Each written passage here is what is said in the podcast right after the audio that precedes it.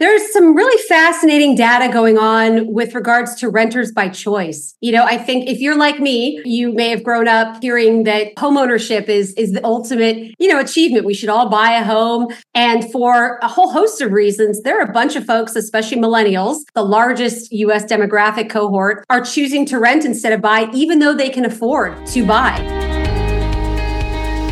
This is your daily real estate syndication show. I am your host, Whitney Sewell. Today, we have back our guest, Amy Sylvis. She's given us a few amazing segments, and I know you're encouraged by her story. You learned a lot yesterday. If you're getting started in real estate, if you didn't hear yesterday's show or the day before, I encourage you to go back and listen to her. But prior to working in multifamily real estate, Amy spent 13 years in the pharmaceutical and biotech industries. She was attracted to the industry because of her previous health challenges and wanted to help others navigate illness. And today, she's a founder and principal of Sylvis Capital with apartments in Alabama, Indiana, Georgia, Tennessee, and Texas. Today, we're going to jump into some market research that Amy loves doing and, and so detailed about, but also some some of the acquisition side of her business as well. We're going to dive into some different things that uh, risk mitigation and whatnot, uh, but we're also going to cover some other questions where it's her to help us be a better entrepreneur. I think in a big way. Uh, but I enjoyed these segments with Amy, and I know you are as well. Welcome back, Amy. Appreciate you just sharing your amazing story, encouraging all of us uh, who think we have challenges, right? Uh, it's like it helps put those in check a little bit, uh, the things we think we're struggling with, but because uh, you've overcome and, and, you've done so many amazing things. So grateful for your transparency, even going through yesterday, just how beginners can get started, how you got started, and some of the importance uh, around mentorship. And uh, even uh, I love how it ended as well, talking about your husband a little bit and the support there and how, you know, he was even part of training and education component that, that you all went through. So I encourage the listeners listeners to go back and listen to the last two days as well. Amy had to learn a lot more to get started in this business, as we all did and are still learning, right? But uh, you know, as far as market research and acquisitions and what that looks like, and we're going to dive into some of that today. So, Amy, again, welcome back. Let's dive into the market research. What does that look like for you? How did you learn to even do this thing called market research? Thank you so much for having me back. I'm thrilled to talk about this. Market research is actually one of my favorite topics. So, and it's great for our returns and pocketbooks. So, excited to give some more details around that. Yes, through thankfully some of my mentors, I learned that so much of our returns in, as multifamily investors are based on, of course, how we manage the property, you know what our business plan is but also the natural appreciation that happens in an emerging market that we're investing in. So reading books again there's a great one by dave lindahl uh, that talks about emerging market wealth and what that looks like. Oh do we do you have it behind you I know I have it, but I'm not sure if it's behind me or not. But yeah, you know, there are so many ways that that we can learn a bit more, whether through reading, again, experience with other people who have chosen fantastic emerging markets before, listening to podcasts. And it's been so powerful in supercharging our returns and our investments by choosing those incredible markets. Yeah, wow. Uh, no doubt. So important, right? The markets that you pick. And if you don't think so, just look back at, at COVID, right? And when that started and, and how that affected some markets so poorly, right? And then others so positively or negatively and positively. I mean, it's just so important uh, and different things to think through. So, what are some of those things that you're going to think through when you're looking at a new market or and maybe just the the necessary steps that you're going to take? Yes. So, I love the quote. I think it's from Harry Dent. He's a, a demographer called "Demography is Destiny." So I love looking at demographics first. What are we looking at in terms of population growth? So we all know the United States Census puts out some some great data there, especially over the past few years with the great migration. Having more people coming into a market is obviously a great indicator for demand for multifamily investing. What are we seeing in terms of job growth? I mentioned industrial as well as multifamily. So what's going to drive demand and of course the ability for folks to be able to uh, rent, whether they're you know commercial companies or whether they're uh, residents looking to rent. We need job growth and a positive economic environment that is often dictated by the state and, and local governments as well. And then also, especially as we, you know, I guess some people are debating whether or not we're in a recession. I happen to think that we are. You know, what's going on with those job growth, with the job growth, and what existing jobs are in a market? Is it mostly tourism, or is it like the market we just purchased in Huntsville, Alabama, uh, where we own a bunch of properties? Is it driven by secure government jobs like the United States Space Force and the FBI that tend to do a little bit better in recessions like that? So lots of data points to sink our teeth into, but that can really paint an exciting story as we decide where is a good market to invest. Where do you tend to look to find that information? You know, I mean, whether it's demographics, job growth, what's happening in a market like that? Yeah. Uh, local economic development committees are fantastic resources that I think are underutilized and, and not talked about enough. So, uh, generally, getting those folks on the phone, they know before most people uh, what's going to be going on in terms of job announcements. And then there are great free websites such as datausa.io that will talk you th- or walk you through a bunch of demographic uh, data points, including what are the predominant industries that we're seeing for employment in an area. And even a simple Google search or going to the Bureau of Labor Statistics will tell you about unemployment rates. You know, as we know, the federal government also lets us know on their free website what's going on in terms of net migration and such. Are there any red flags you might say, or you know, as far as around demographics or job growth or those things, it's like, okay, this is looks really good to me, or this looks really poor, or you know, could you give us a little guidance there? Yes, I love that, and I, I was remiss in mentioning that. You know, data is exciting, you know, on its own, but what's really important to do is to compare it to things like national averages. So, you know, if the United States unemployment rate is three percent, which it's not, but let's just say that it is, and you know, it may sound really attractive if a market, let's say in Tennessee has an unemployment rate of 4%, that's higher than the national average. We should always be striving, at least in my opinion, in my experience, to find markets that have statistics that are beating the national average. So finding kind of an anchor point, a comparison point as we look at that data is incredibly important. Yeah, no, that's incredible. Uh, and as we think about the national average and where the, our markets are that we're in, right? So, what about any other current trends or anything that you're following uh, in just real estate right now? Now that maybe we should be aware of? There's some really fascinating data going on with regards to renters by choice. You know, I think if you're like me, you may have grown up hearing that homeownership is is the ultimate, you know, achievement. We should all buy a home.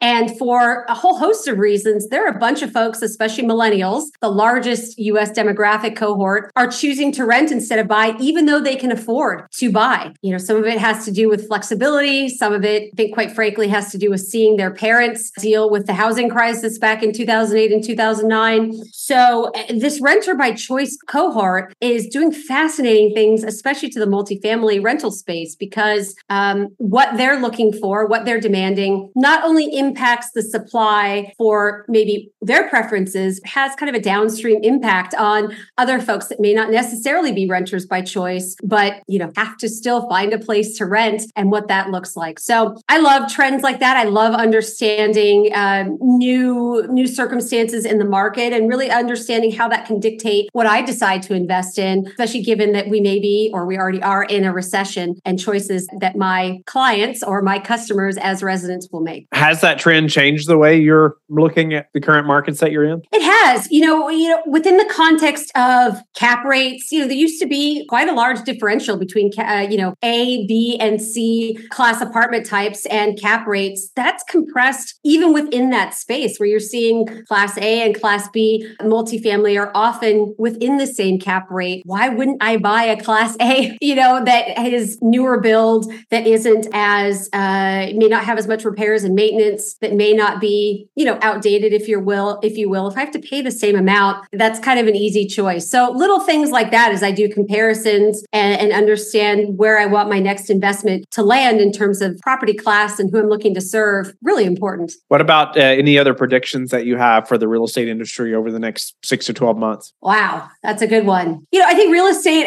especially multifamily fundamentals, are sound. I don't know if you would agree, Whitney, but, you know, we're seeing a little bit, you know, obviously interest rates have risen and they've risen quite a bit more quickly than many of us would have anticipated or liked. And that's slowed down transactions in the space as we're kind of in this price discovery mode. But the reality is we're still almost 4 million housing units short in the United States. And that's exacerbated, you know, in certain uh, cities more than others. But, you know, I think uh, we're going to hit price discovery. I think there may be some, some bumps in the road, but there's still so many fundamentals that are fantastic in this space that I think we're definitely going to see trading pick up and we're going to continue to see institutional buyers in the space because it is such a coveted and well desired investment for everyone to make. Yeah. Let's talk about acquisitions a little bit. And the, I guess the acquisitions process looks like a little bit for you. Uh, and then we'll jump into some details as well. But, you know, what does the acquisitions side of your business look like today? Yes. So market research, that is the first thing that, that we do. I spend quite a bit of time identifying emerging markets, which by the way, always change,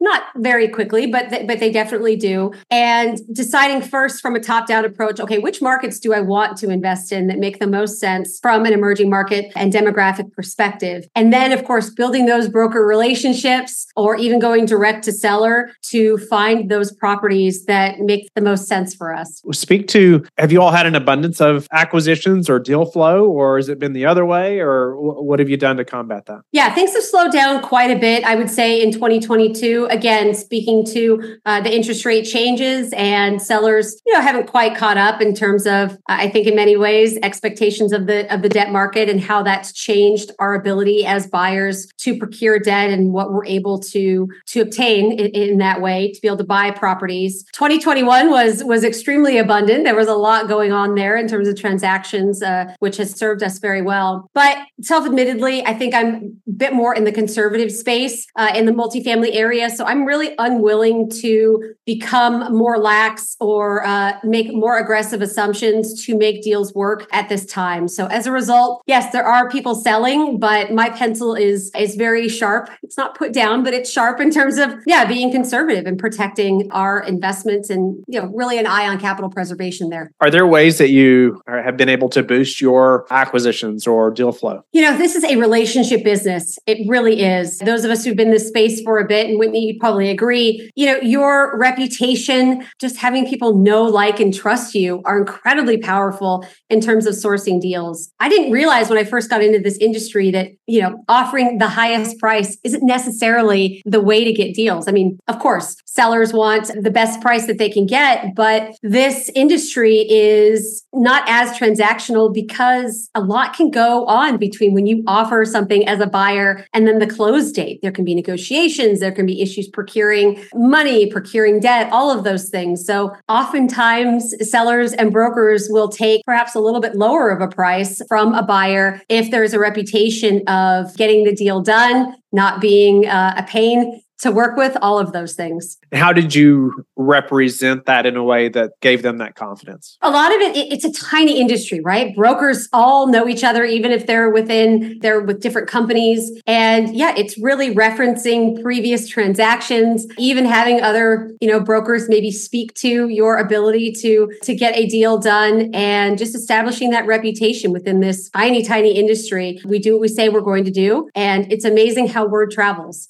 Are you doing most of your underwriting now, or do you have an analyst, or what? What does your team look like on the acquisition side? Yes, I, I, do the vast majority of the underwriting. I've got some teammates that that do it as well, but I love understanding the numbers. I, I think it makes me that much better able, you know, as I communicate with potential investors, what the deal can look like. And of course, I invest my own money as well, so maybe there's a sphere of control, uh, a little sphere of control there that that I enjoy. But I think the numbers are are incredibly fascinating and can really make or break a deal, obviously. So uh, it's great to be involved in that as well. You know, knowing that you've invested passively in some deals and you're underwriting your own projects, you know, how do you prepare for a, a downturn or a recession? You know, like you've talked about, you know, when you're looking at a new project and you can take that passively or actively, but what are some of those things that you're going to say, hey, I want to ensure that these things are in place. So not only is there a recession, but then we have three bowlers go out or whatever it may be that we're prepared. I love this because there are layers of, you know, risk mitigation that, that we can implement as we look at new properties to purchase. So the first one really is understanding assumptions in terms of rent growth. I think we've been so spoiled over the past few years uh, with regards to how much in certain markets that I think you and I have both been in, how much rent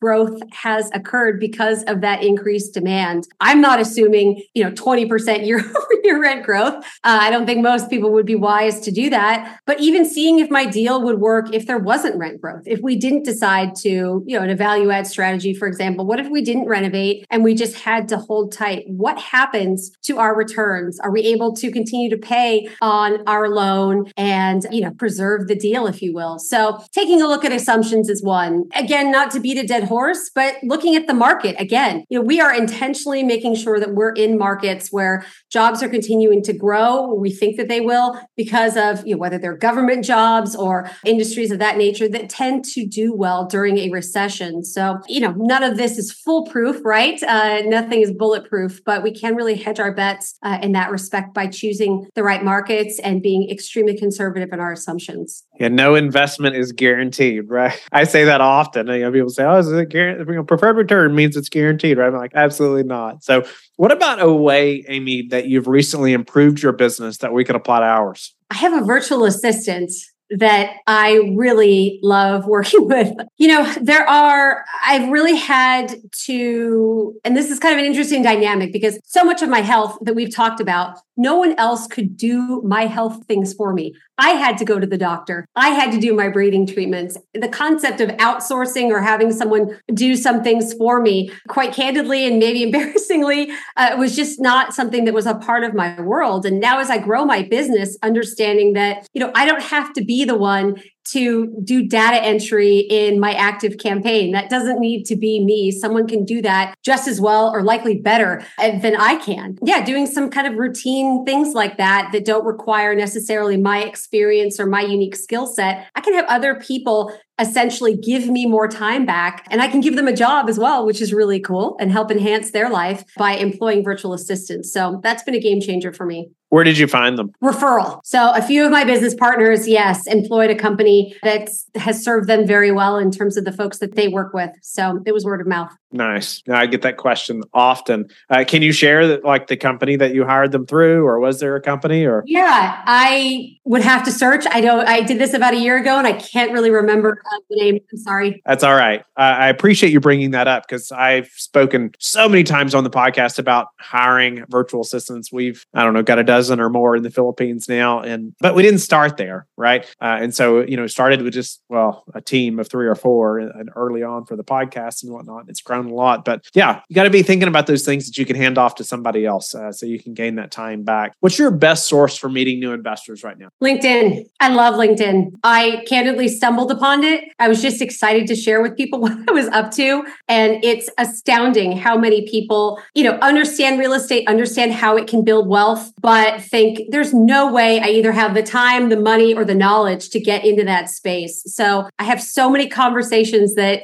that give me so much energy and excitement excitement helping people understand what they can do to build their wealth and build their family's legacy. Can you give us a technique that you use on there to find those investors or to c- connect with them? It really is just being authentic. You know, I think eh, there is this notion, especially, you know, it, maybe in sales or something like that, that you really need to push things on people, get people to do things, convince them. I have found by just talking about what I do, what I'm researching, what I'm interested in, people want to learn more. And there is authenticity there and transparency in terms of those conversations. So it really isn't much more than than reaching out and, and you know sharing what I'm up to. Uh, I wish I had something more profound to share, but people can tell when you're being authentic or trying to get them to do something rather or you know having a, a servant's heart of you know my purpose is really to to help other people. And if this is a match great. And for some people it's not. They're not interested. They're doing other things at least on my end you know there's no more bringing that up. It's just is what it is. I don't need to force anything on anybody. I appreciate that. We oftentimes overcomplicate things right? So what's the biggest challenge you're facing in your business right now it is definitely deal sourcing. Uh, there is quite a bit of capital, to your point, that's looking to be deployed, that's eager to be a part of the legacy and wealth building that, that real estate can afford folks. And I just unwilling to be any less conservative than what I am right now in terms of how I underwrite deals. So Real estate's cyclical though. This is not the end of the world. You know, we we uh we can hold tight and ultimately being good stewards and responsible of, of our money and other people's money are rewarded. So it is a challenge. It's hard to tell my investors, hey, yeah, we're still working on stuff. We don't have anything quite yet. Uh, that's not my favorite thing to say, but uh, it's quite better than the alternative of we made too risky of an investment. I felt too much pressure, and that's why I chose this. And it's, you know, God forbid, not performing at expectation. What are some of the most important metrics that you track? And that could be personally, professionally. It could be how many times you got up out of the bed on time or how many deals you all underwrite a week or anything like that. You know, health, as you can imagine, is a big deal to me. And my world has really opened up with these Apple watches and various other things that that can allow me to to track. So a bit off topic from real estate, but I think my health, you know, really enables me to perform uh, the way I'd like and reach my goals. So whether it's resting heart rate or average number of steps per day or heart rate variability, I'm also a a diabetic, a type one diabetic, so I wear a little meter that allows me to track my blood sugar constantly throughout the day and night. I think all of those metrics are really really cool and, and in fact encouraging to me to see am I getting better than yesterday? Am I, you know, the time I'm spending at the gym or the discipline I have of not eating sugar is that paying off in terms of my health and my longevity? So all of that's been a fun adventure. I don't know if that answers your question, Whitney. Or yeah, no, it's it's great uh, because I, I, do believe your health makes such a big difference in your entrepreneurial journey. You know, as you're facing struggles or you're having to push harder than normal or whatever it may be. I mean, I can relate to that very well as far as uh, you know my personal health and some specific things we were doing in our household that I think played a big role early on in our entrepreneurial journey in a good way. Completely agree. So I appreciate appreciate you bringing that up because I think it is so important. Um, I mean, just clarity of thought and so many things that are affected by what you put in your body. So, so tell us about, and maybe this is related to that, uh, but either way,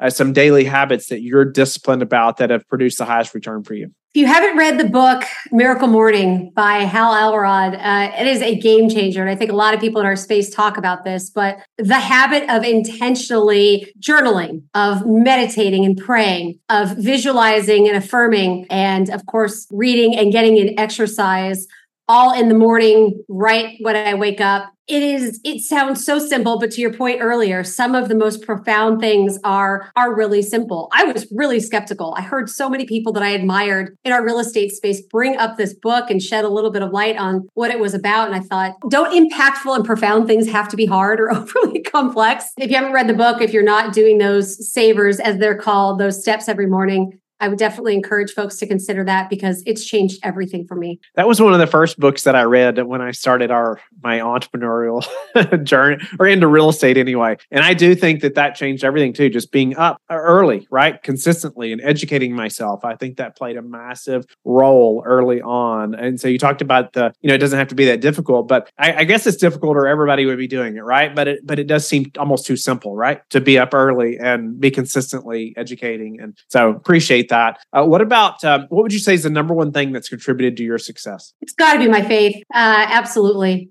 there are so many things that if we pay attention you know to the news or to our own personal circumstances uh, that can can really get you down and understanding you know i'm here for a purpose on purpose uh, and it's not necessarily focused on myself but on how i can care and give for others and my relationship with god especially during the the difficult times but even during the good times. I can't fathom where i would be or what my life would be like if i didn't have that yeah, I appreciate you sharing that. I, I would agree 100%. And how do you like to give back? So, I mentioned this miracle medication that I have for cystic fibrosis. Unfortunately, about 10% of people with CF cannot take that medication. It doesn't work for them. So, as you can imagine, knowing that some of my CF brothers and sisters don't get to enjoy the, the health that I do, when I take that medication, I think of them twice a day every time I take it. So we are very, very focused on making sure that drug development continues in that space and uh, no one is left behind in that area. My husband is also from Los Angeles, from East LA specifically, and he grew up in the after school kind of program of inner city Los Angeles as his parents were, you know, working and, you know, he, he needed that enrichment so we are very dedicated and committed to continuing to